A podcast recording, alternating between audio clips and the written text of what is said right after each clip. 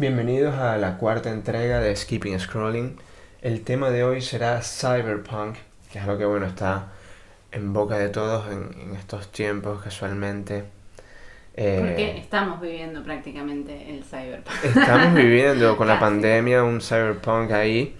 Recuerden que pueden seguirnos en Skipping Scrolling en Instagram, pueden vernos en YouTube, Skipping Scrolling, pueden escucharnos en Spotify, Apple Podcast y Google Podcast. Suscríbanse al canal de YouTube. Y síganos en las redes.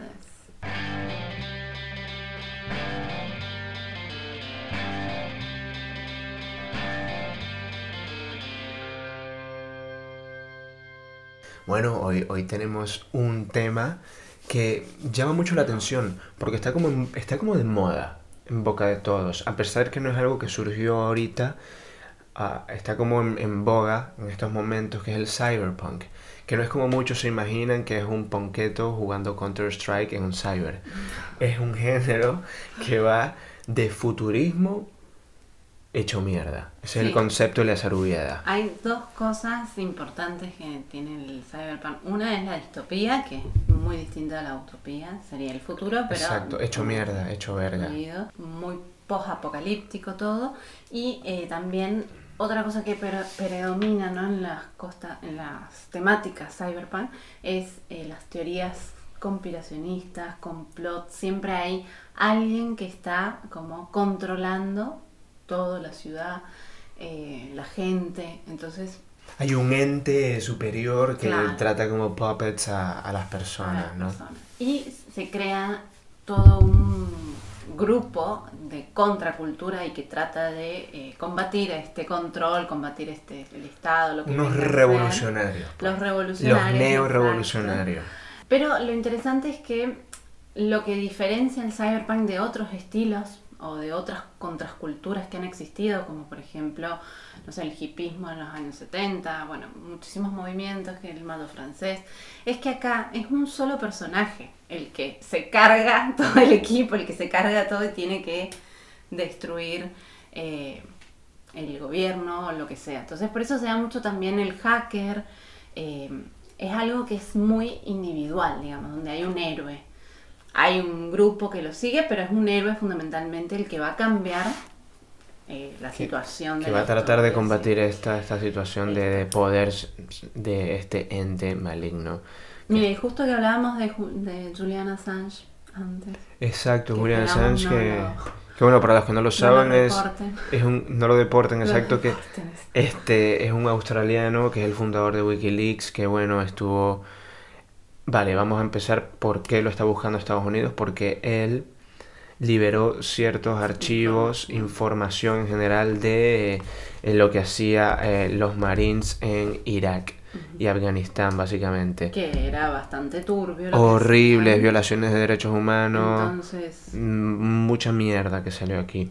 Y claro, Estados Unidos es como el gran imperio, donde si te metes con el gran imperio van a ir a por ti y lo más probable es que te agarren y te jodan. El tipo, Julian Assange, se le concedió como una especie de asilo temporal por parte de Ecuador. Estuvo en la Embajada de Ecuador en Londres varios años, pero a lo que cambió el presidente de Ecuador de, Rafael Correa a Lenin Moreno. Lenin Moreno ya dijo como que mira, yo no estoy de acuerdo con la filosofía de Wikileaks ni de William Assange, que le den por el culo básicamente, y lo echaron de la embajada. ¿Qué gobierno le conviene también tener a alguien que vaya a mostrar todos los trapitos y todas las cuestiones secretas que se dan en, el en los gobiernos, ¿no? No le conviene a ningún gobierno y lo cual es nefasto. A ningún gobierno le conviene ser enemigo de Estados Unidos, es, así.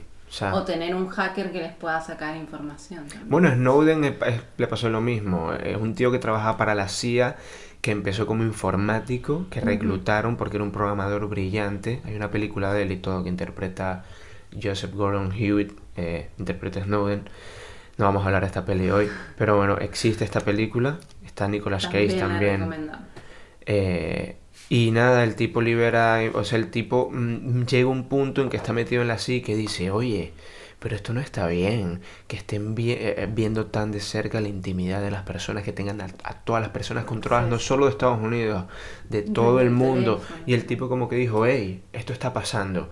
Y me acuerdo que esto fue con el, con el mandato de Obama y traición. O sea, lo estaban buscando por traición, que traición, bueno, yo como te estaba diciendo hace unos minutos, yo, estaba, yo estoy terminando de ver Homeland. Si a ti te culpan de traidor en Estados Unidos, te pueden hasta dar pena capital, o sea, pena de muerte. O sea, esto es lo peor que puedes hacer. Sí. Pero bueno, así es el mundo. Así es el mundo en el que vivimos. This bueno. the end of the world as we know it. O sea, así es, weón. The end. Ah, se ponía a cantar de repente la música. Bueno, pero Julian Assange eh, está también relacionado un poco con el cyberpunk, porque yo creo que vendría a ser él nuestro héroe de esta época contemporánea. Súper sí. Que, eh, como vos decías, logró. Que bueno, en la sacar- realidad, en la vida real, a veces el héroe no No triunfa. termina bien, No termina no. bien, a veces termina muy mal. Y el villano es el que prevalece. Y el cyberpunk también está muy relacionado con todo lo que es eh, hacker, con todo lo que son eh, información criptográfica, ¿no? De hecho hay guerras criptográficas, constantemente se está tratando Hay de- delitos cibernéticos delitos ahora, cibernéticos, que es lo por lo que están buscando esta sí, gente, y más Snowden. Entonces, un poco gira en torno a eso el cyberpunk. Sí. Em, y las ciudades en las que siempre también viene representadas un poco como Tokio, como New York, Súper, Las. Vegas, ciudades que tienen muchísima cuestión tecnológica, Futurista, exacto. pero que a su vez eh, quedan como en el tiempo en otros aspectos. O sea, vemos cómo se visten también eh, estos personajes. Vamos a hablar un poco también de la moda, del cyberpunk, que ha influido en muchísimos Sí, va. Eh, por ejemplo, Alexander McQueen, eh, Prada también largó una época una colección inspirada. Yo voy a hablar de Jean-Paul Gaultier más adelante Jean-Paul también. Gaultier también se inspiró, eh, todo mucho un poco en Blade, en Blade Runner, hay que decirlo.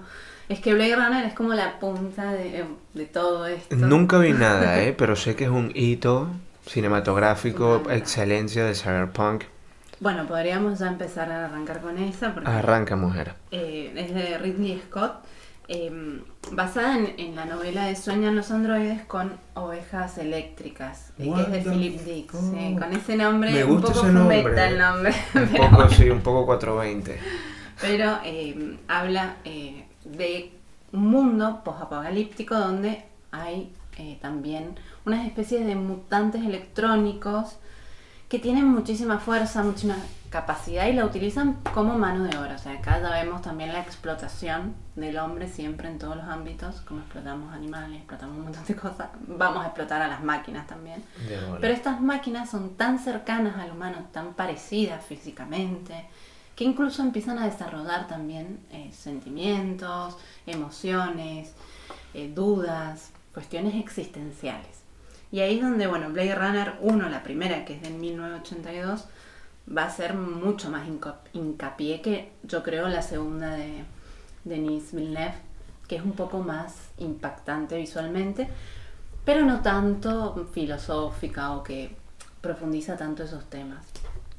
En esta primera, bueno, también en las dos en realidad están Harrison Ford, que eh, fue contratado gracias a Steven Spielberg, porque Steven Spielberg le recomendó Con Indiana Jones, ¿no? Que estuvo... a Scott, le dijo, mira, este chico puede ser, y mira. Este chico sirve quedó". para repartir coñazo, le dijo Spielberg a, a Riley Scott. Y ahí quedó. Y también va a estar Seo Jun, eh, Roger Hauter, que hace uno de los replicantes. Es un personaje genial, igual que eh, Darlie Hannah también es la otra replicante.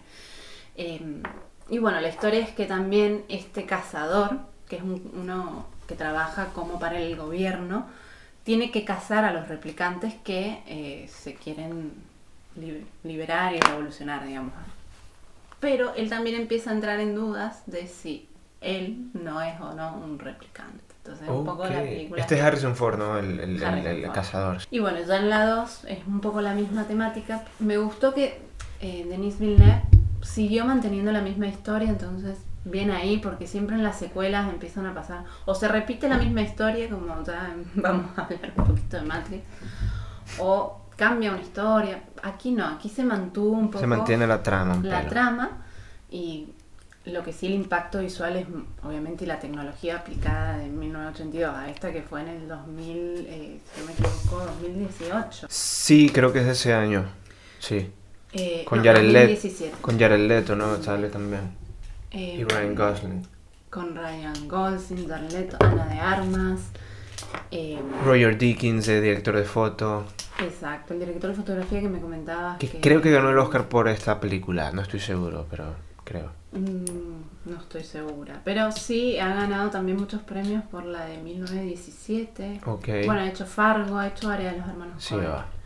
Em, y bueno, la música también es increíble. Bueno, en la primera es Vangelis, que Sí, va. es increíble, da la música, la escuchás y se sentís en el futuro Qué prácticamente. recho, qué recho. Muy post-apocalíptica, así que bueno, les recomiendo ver ambas, sobre todo la primera que es la más olvidada, pero para mí es la que argumentalmente tiene más. ¿Dónde se puede ver este filme?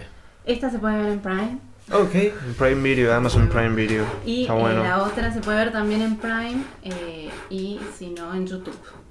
YouTube. YouTube también tiene muchas posibilidades, como decíamos antes. YouTube o YouTube, como le dicen en Maracaibo.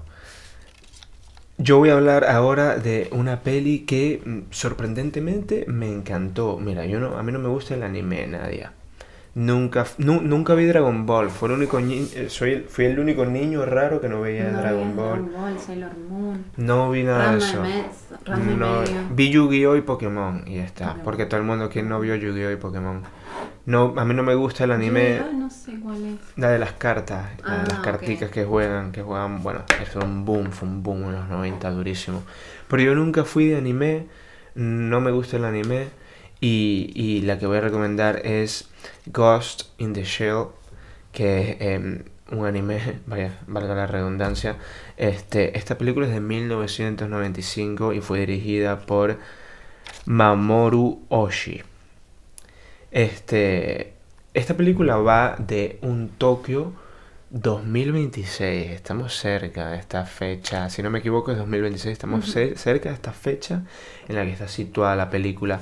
Donde, mira esto, Nadia. Una cosa súper interesante. En este 2026, mm, en Tokio, en esta Japón, donde figura esta película, ya el hombre puede tener órganos sintéticos, que esto ya es una realidad. O sea, de hecho, ya Ah, están probando sí. los implantes de órganos. Sí, cyborgs. Ya están probando implantes de, de órganos hechos en impresoras 3D. O sea, que no estamos tan Wow. lejos de esta realidad de, que plasma esta película eh, de Ghost in the Shell. Y la trama va de una mujer policía cyborg eh, que está en la cacería de un hacker que hackea almas y las controla. Y entonces es esto, la tipa buscando este hacker y, y tratándolo de, de atrapar. Este, es el primer filme eh, de anime lanzado al mismo tiempo en Japón, Reino Unido y Estados Unidos, porque fue el primer filme que logró como volver mainstream el anime. No lo logró en esta época, pero sin embargo, cuando salió la versión en VHS y en DVD, sí que logró ser un boom a nivel mundial. Y después hicieron esa con Scarlett. En... Sí, hay un remake que hicieron en 2017 que también iba a... Bueno. Me la vi también, el remake. A mí me, gustó más el original anime, pero el, el remake está bastante bueno. Cambia la trama, ¿eh? el final es distinto. El final de el anime es un golpe en las bolas. O sea, tú Ah. quedas mierda. O sea, con el final del, del Ghost in the Shield original, del anime japonés, weón, yo dije, mal. yo dije, marico, me encantó esta película, que yo no veo anime, weón, no me gusta el anime, pero me encantó esta película, la de Scarlett Johansson está bien también, está muy apegada a la original, pero por ejemplo el final es distinto y hay ciertas cosas distintas, pero yo recomiendo que vean el anime, está muy arrecho. Si no les, a mí no, a yo Sí. no me gusta el anime, esta Ujú. película Yo me recuerdo que estéticamente era increíble. Arrechísimo, arrechísimo, arrechísimo. Imágenes. Es demasiado arrecho. Este, hay un dato curioso que esta, esta película llegó a España apenas en el 2016. Estuvo solo dos días en cartelera en el Fenómeno, en el cine de aquí de Barcelona. Este, inspiró varias escenas de Matrix. Y hay un rumor de que Carrie Ann Moss, la, la Trinity, eh, la metieron en el casting de Matrix porque se asimila mucho a Motoko Kusamagi, que es la personaje protagonista de esta película de Ghost in the Shell en el anime, que según lo que leí, es un personaje... eh, no es una mujer, es un personaje súper femenino, más no mujer. Esto lo pone interesante también Mm. la cosa. Es increíble. hicieron el, bueno, el, el live action que, que yo creo que deberían ver, está en HBO, esta película de Scarlett Johansson en live action, pero les recomiendo yo que vean el anime que es más purista, quizá. eh, Más artístico. más artístico, está inspirado en un manga todo esto, este, esta película. Y lo pueden encontrar en Filming. Tiene una puntuación de 8.0 en MDB, bastante alto. Yo invito a que lo vean, así no les guste el anime. Así no les guste el cyberpunk tampoco. Es una película que les va a reventar el cráneo. Bien. Eh, bueno, y para seguir hablando de la familia Scott, porque soy muy fanática. Eh, ahora voy a hablar de. eh, Vamos a hablar de Travis Scott, el de rapero. Travis Scott. No. Vamos a hablar de Tony Scott, el hermano de eh, Ridley Scott. Es el que, hermano menor, ¿no? Sí. va. eh, ya murió, bueno, en el 2012. Y, y, y Marico y Ridley sigue más viejo que el coño y sigue Sí. sacando dos películas por año, weón. ¿Qué es esto? Sigue con todo ahí. ¿Será el humano, Riley Scott? Será un cyborg. Será un cyborg, cuidado, eh. Hay que tener cuidado, no lo saben. Hay muchos cyborg o reptilianos, se habla mucho de los reptilianos también, pero creo que es de otra... Es- pero va del mismo palo de que no, no son humanos. pues. No son, claro, extraterrestres. Aquí eh, vamos a hablar de, eh, de Hunger, que es el ansia, esta película que si bien habla del cyberpunk, o sea, el estilo visual es muy cyberpunk, la película narra otra cosa, va un poco de vampiros. Ok, sí, me gustan las pelis de Es vampiros. como que Blade Runner se encuentra con Crepúsculo y sale el ansia. Sí, verga, buen, buen mashup, ¿eh? eh, como a manera de chiste, pero bueno, es interesante visualmente. Eh, además el reparto que tiene, trabaja Catherine Deneuve, Susan Sarandon y nada más ni nada menos que David Bowie. O sea que Uy, ya Ah, la quiero ver ya. imaginando. Eh, y bueno, es muy interesante porque se arma como también... eh, David Bowie parece que, bueno, que viniera del futuro, ¿no? El David tipo, Bowie de otro planeta. sí, un androide, un tío de otro planeta, un extraterrestre, sí. Sí, y mm, va de un, en realidad aquí la vampira es Catherine Deneuve y siempre los vampiros tienen como ahí uno que los acompaña y en este caso sería Bowie. Pero entra la tercera en discordia, o sea que aquí es medio homenaje a Trump, medio que se da un poco situación tensa, eh, porque entra Susan Sarandon, que también un poco le gusta a Catherine, y bueno, se da toda una secuencia, así que yo recomiendo verla, sobre todo por el elenco, por la historia. Eh, está puntuada con eh, 6,7 en IMDb. No tanto, porque es una película un poco que ha pasado desapercibida, pero que ha ido tomando mucha fuerza como película de culto. Ok. Eh, también por la música, la música la hace Bauhaus, bueno, está dentro de la banda sonora, digamos, las canciones, y de hecho se hizo muy conocida Bauhaus gracias a salir en esa película. Así Sí, que, a mí me encanta esa banda. Así que bueno, les recomiendo. Fui bastante rápida, como que... pa, pa, pa. Bueno, pero arrechísimo. Con las balas. Y bueno, y ahora sí cerrar con el tema. Ah, no, ¿te quedaba una todavía o no? Nos queda, mm, exacto, Nos nos, queda, queda nos queda película. todavía, nos queda la película. Yo hay que recomendar una que vi, que vi justamente para hacer este episodio y me explotó la cabeza, me encantó, weón. Se llama The Fifth Element, el quinto Ah, elemento, que es del 97 de Luc Besson. ¿Nunca antes la habías visto? Nunca lo había vi- eh, tenía noción de que existía y había visto quizás escenas por ahí de, de bueno, esta fue una de las últimas películas que hizo Bruce Willis con pelo en la cabeza. Poco, tenía poco igual. Ten- ya, ya igual tiene unas entradas ya eh, eh, importantes, pero Mirá qué loco, pero en la televisión no era una Esta la pasaban, la me pasaban. en televisión y a mí me encantaba. Es arrechísima. Que la pasaban todas las semanas, la Qui- tenías en televisión. quizá que la vi, quizá la mm, mm, tenía flashbacks de haberla visto por ahí en TNT y tal. Claro. En TNT la pasaban un verguero. Pero me la puse a ver para hacer este episodio y me encantó, weón, me fascinó. Este, bueno, es una película del 97 de Luc Besson, un tipo que le gusta dar muchos besos a este director. Eh, va va de un va de un taxista en una Nueva York, estamos hablando de Nueva York, una de las ciudades más escogidas para hacer estas estas eh, es- localizaciones del cyberpunk. Cyberpunk. Y va de, de un taxista que es el Bruce Willis de los años 2200 y pico, donde le cae en su taxi el quinto elemento, que es una, el quinto elemento es, es Mila Kunis. Qué Que sale regalo. bellísima aquí, aquí sale Qué increíble. que Que, caiga. me caiga a mí del cielo Que una Mila Kunis, por favor, por favor. Este, y entonces vale, va de, va de esto, va de, de salvar el universo por medio de este quinto elemento, que bueno, también hay un villano que es Gary Oldman, que es el personaje, se llama Sorg, y todos tratan como de luchar en medio de esta, de esta, de este futuro, eh, de, este, de este plano todo futuro. También sale Chris Tucker, que hace de, como de periodista arrechísimo. Marico, lo que, una de las cosas que más me gustó de esta película es como como, como mm, la gente va a comer a McDonald's en este 2200 y pico. eh, se mantienen muchas cosas de la sociedad de ahora en, en esta sociedad futurista. Y bueno, No, la el- escena en la que canta la como el La- extraterrestre. sí, la tipa de azul. ópera. que con unas notas mega altísimas, es ópera, arrechísimo todo. Este, Luc Besson escribió este, este guion cuando apenas tenía 16 años, weón.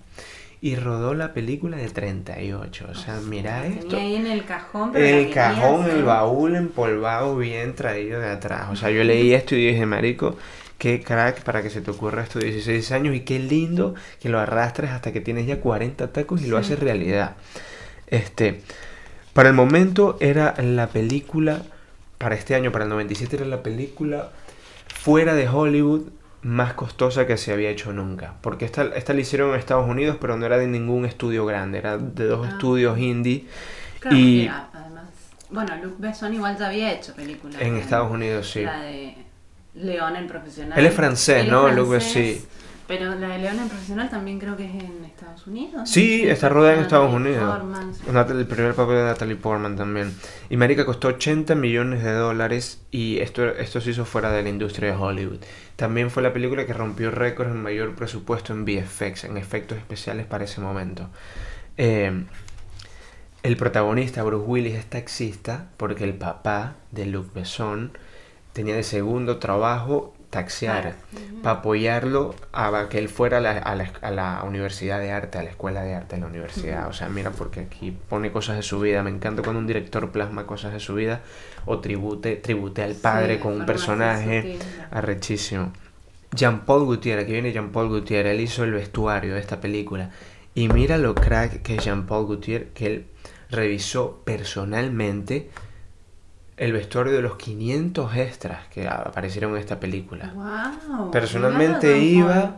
Se tomó su tiempo. Marico, se lo tomó en serio este francés, weón.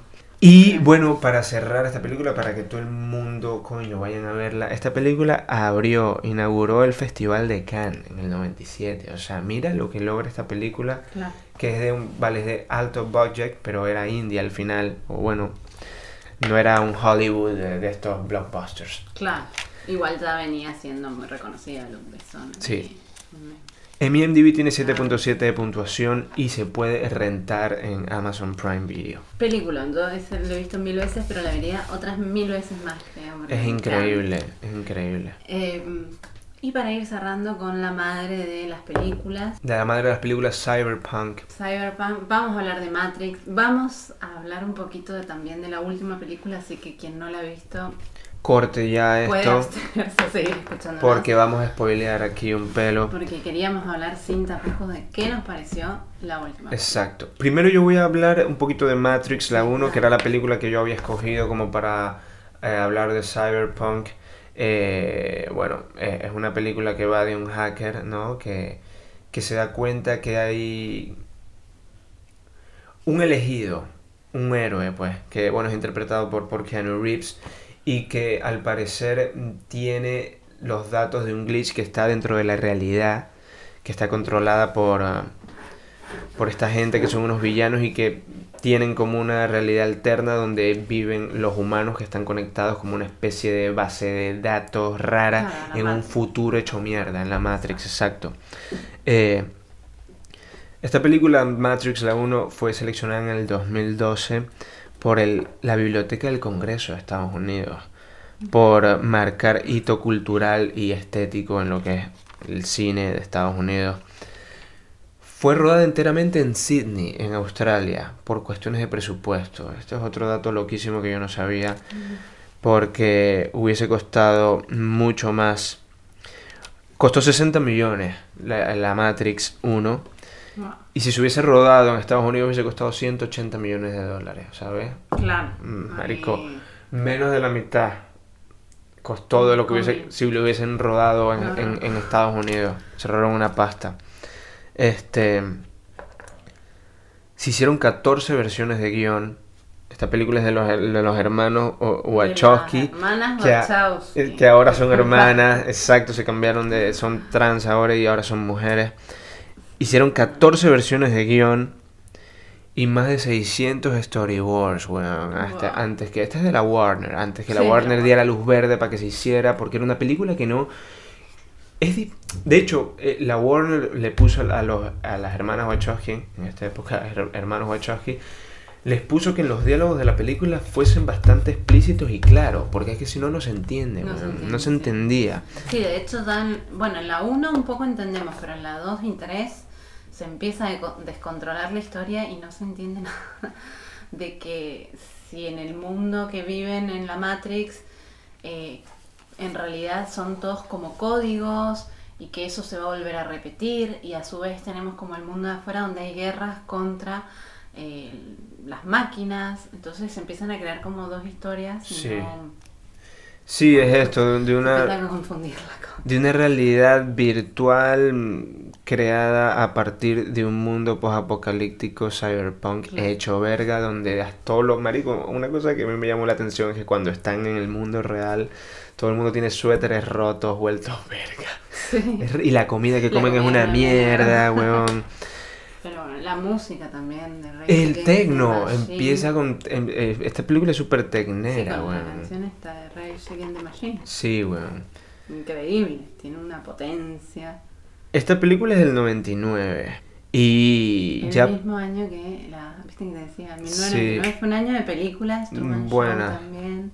Ah, Truman Show creo que el 98. Sí, del Ah. 98, pero bueno, al lado. Eh, esta película es del 99 y para el 2002 ya se había referenciado más de 20 veces en, en el cine. O sea, es una película que sin duda hay un antes y un después en, en lo que es esta peli. Eh, a los Wachowski les preguntaron en una entrevista qué pastilla tomarían. Tomarían la azul, weón. La de despertar al día siguiente y bueno, estoy spoileando. que, Bueno, ya, ya, ya advertimos que íbamos a Pero spoilear. Sí, que es Matrix. ¿Quién no ha visto Matrix? ¿Quién no ha visto Matrix, weón? Vamos a spoilear. ¿En qué mundo vives si no has visto Matrix, brother o hermano? Tomarían la azul, o sea que se despertarían Vivir en el Matrix. engaño.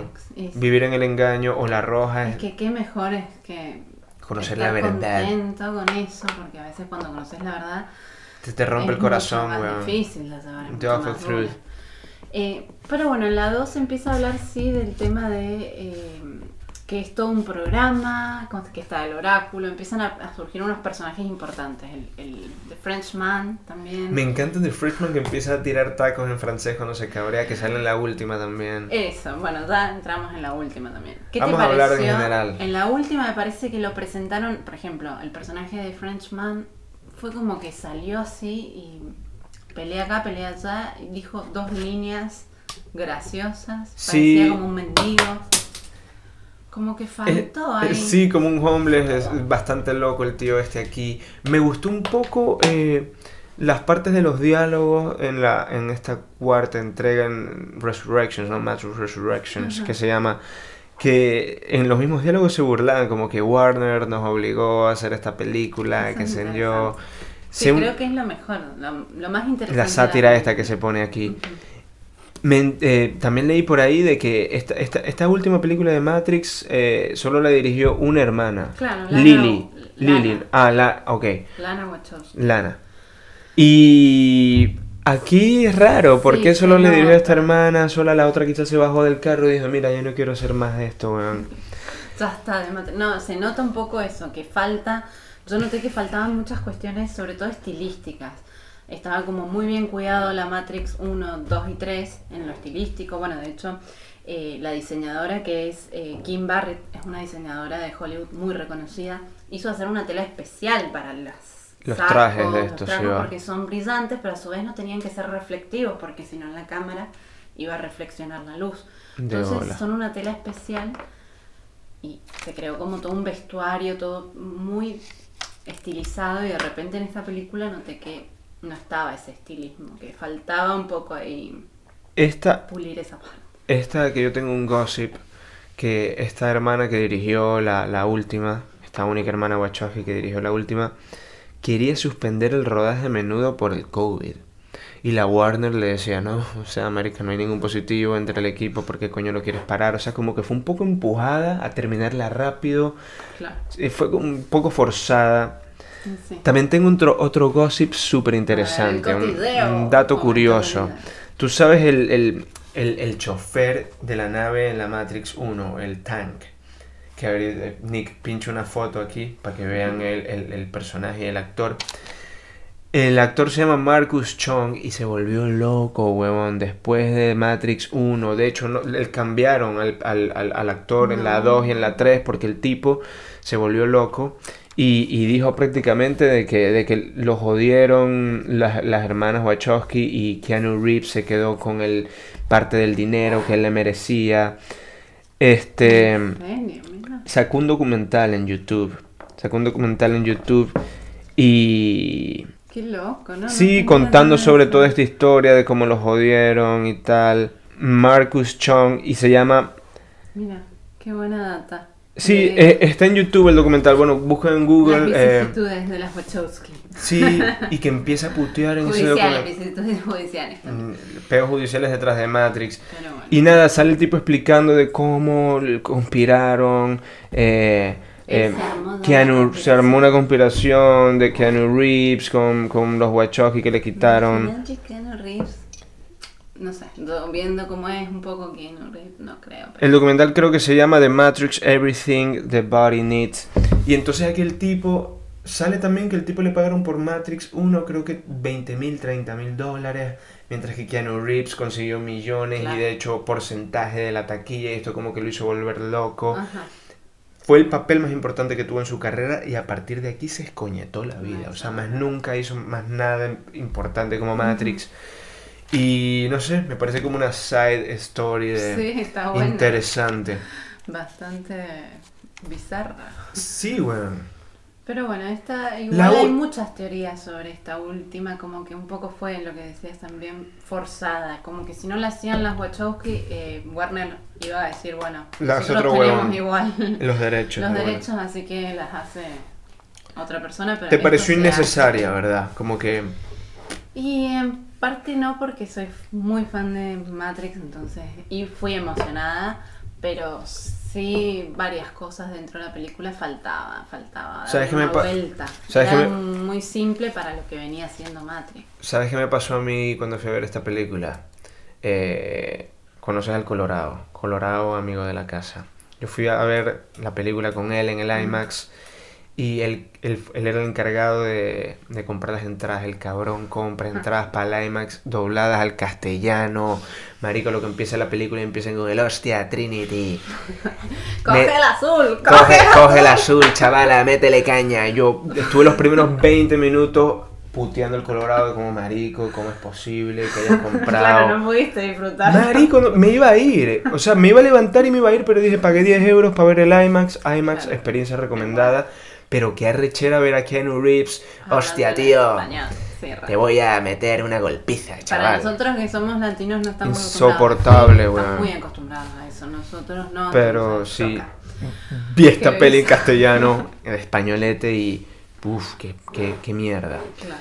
No me pareció tan mala, eh, Matrix 4. Yo digo, si son fanáticos de Matrix, vayan a verla. Pero si no son fanáticos de Matrix, no... Claro, no. ¿Para qué, weón? Porque es como una versión de la 1, pero ellos van más viejos, más desaliñados, no sé. A mí me parece que como que marico ya amor. desgasta mucho Sí. el tema ya. Esta película es la más cara de todas. La primera costó 63 millones de dólares, la segunda 150, la tercera 150, estos 190 millones. Mira, la inflación llega a La Hollywood. inflación llega a Hollywood. Llega a todos lados. La inflación es in- inevitable que llegue. Y bueno, ya podemos ir cerrando entonces con... Vamos a Matrix. cerrar. Vean, yo, voy a, yo voy a decir dónde se puede ver la, la 1 se puede ver en HBO Max, ¿verdad? Eh, es lo que estamos hablando. Sí, HBO Max. las tres. eh, la 1, la 2 y la 3. Brutal. La pueden rentar también en Prime Video. Tiene una puntuación de 8.7 y Matrix 1, véanla. Para mí, es, pa' mí es mi favorita, es una, una película muy arrecha filosóficamente. Después, yo creo, de Filosóficamente tiene- Uno madura como persona. Marico, filosóficamente tiene una premisa muy arrecha y mi parte particular favorita de Matrix 1 es la escena en que Neo hace esto. Ay, Se empieza a caer a coñazo y ¿Cómo Morfeo dice y Morfeo dice he's starting to believe, está empezando a creer, marico, y esto, marico, a mí se me pararon los pelos cuando vi esto. Yo me hice un maratón de, de, estas tres películas antes de ir a ver la cuarta, me las vi en, en diciembre hace nada, o sea, hace un mes me vi todas estas películas porque yo las vi de niño, pero no las entendí un coño. Otra cosita que me faltó decir, ¿sabes la escena de, de las balas, weón? Sí, la de- clásica. El timing de Matrix. Marico, esta, que esta, clavó un timing también Matrix a lo que es el cine diferente, ¿no? El tema de hacerlo todo en slow motion. Es- esta de película fue la primera que hizo esto, videojuego a- sí. al cine. Y esta, esta escena particular de Matrix 1, de las balas, eh, fue después eh, em, referenciada, hecha, copiada por un montón de películas y, y, bueno, yo como realizador investigué cómo coño, porque ellos, ellos fueron los que inventaron este efecto de, Del bullet time. del bullet time, exacto, así se llama. Y es como con 30 cámaras Wow. al mismo tiempo, 30 o 300, la Que estoy cagando, que van rodeando Ah. todo y, y fue algo que, marico, revolucionó la cinematografía, la historia de la cinematografía, esta, esta, esta secuencia, esta escena, weón. Así que vean Matrix 1, vean Matrix en general, Y bueno, vamos cerrando hace otro capítulo de Skipping Scrolling. de Cyberpunk, que es lo que está en boca de todos y nada. Nos esperamos. Eh, compártanlo, suscríbanse, estamos en Spotify, Apple Podcast, Google Podcast y en sus corazones también. Y en sus mentes y en la Matrix. Mm, Recuerden suscribirse a nuestro canal de YouTube, Skipping Scrolling. Nos pueden escuchar en Spotify, Apple Podcast y Google Podcast. Chao.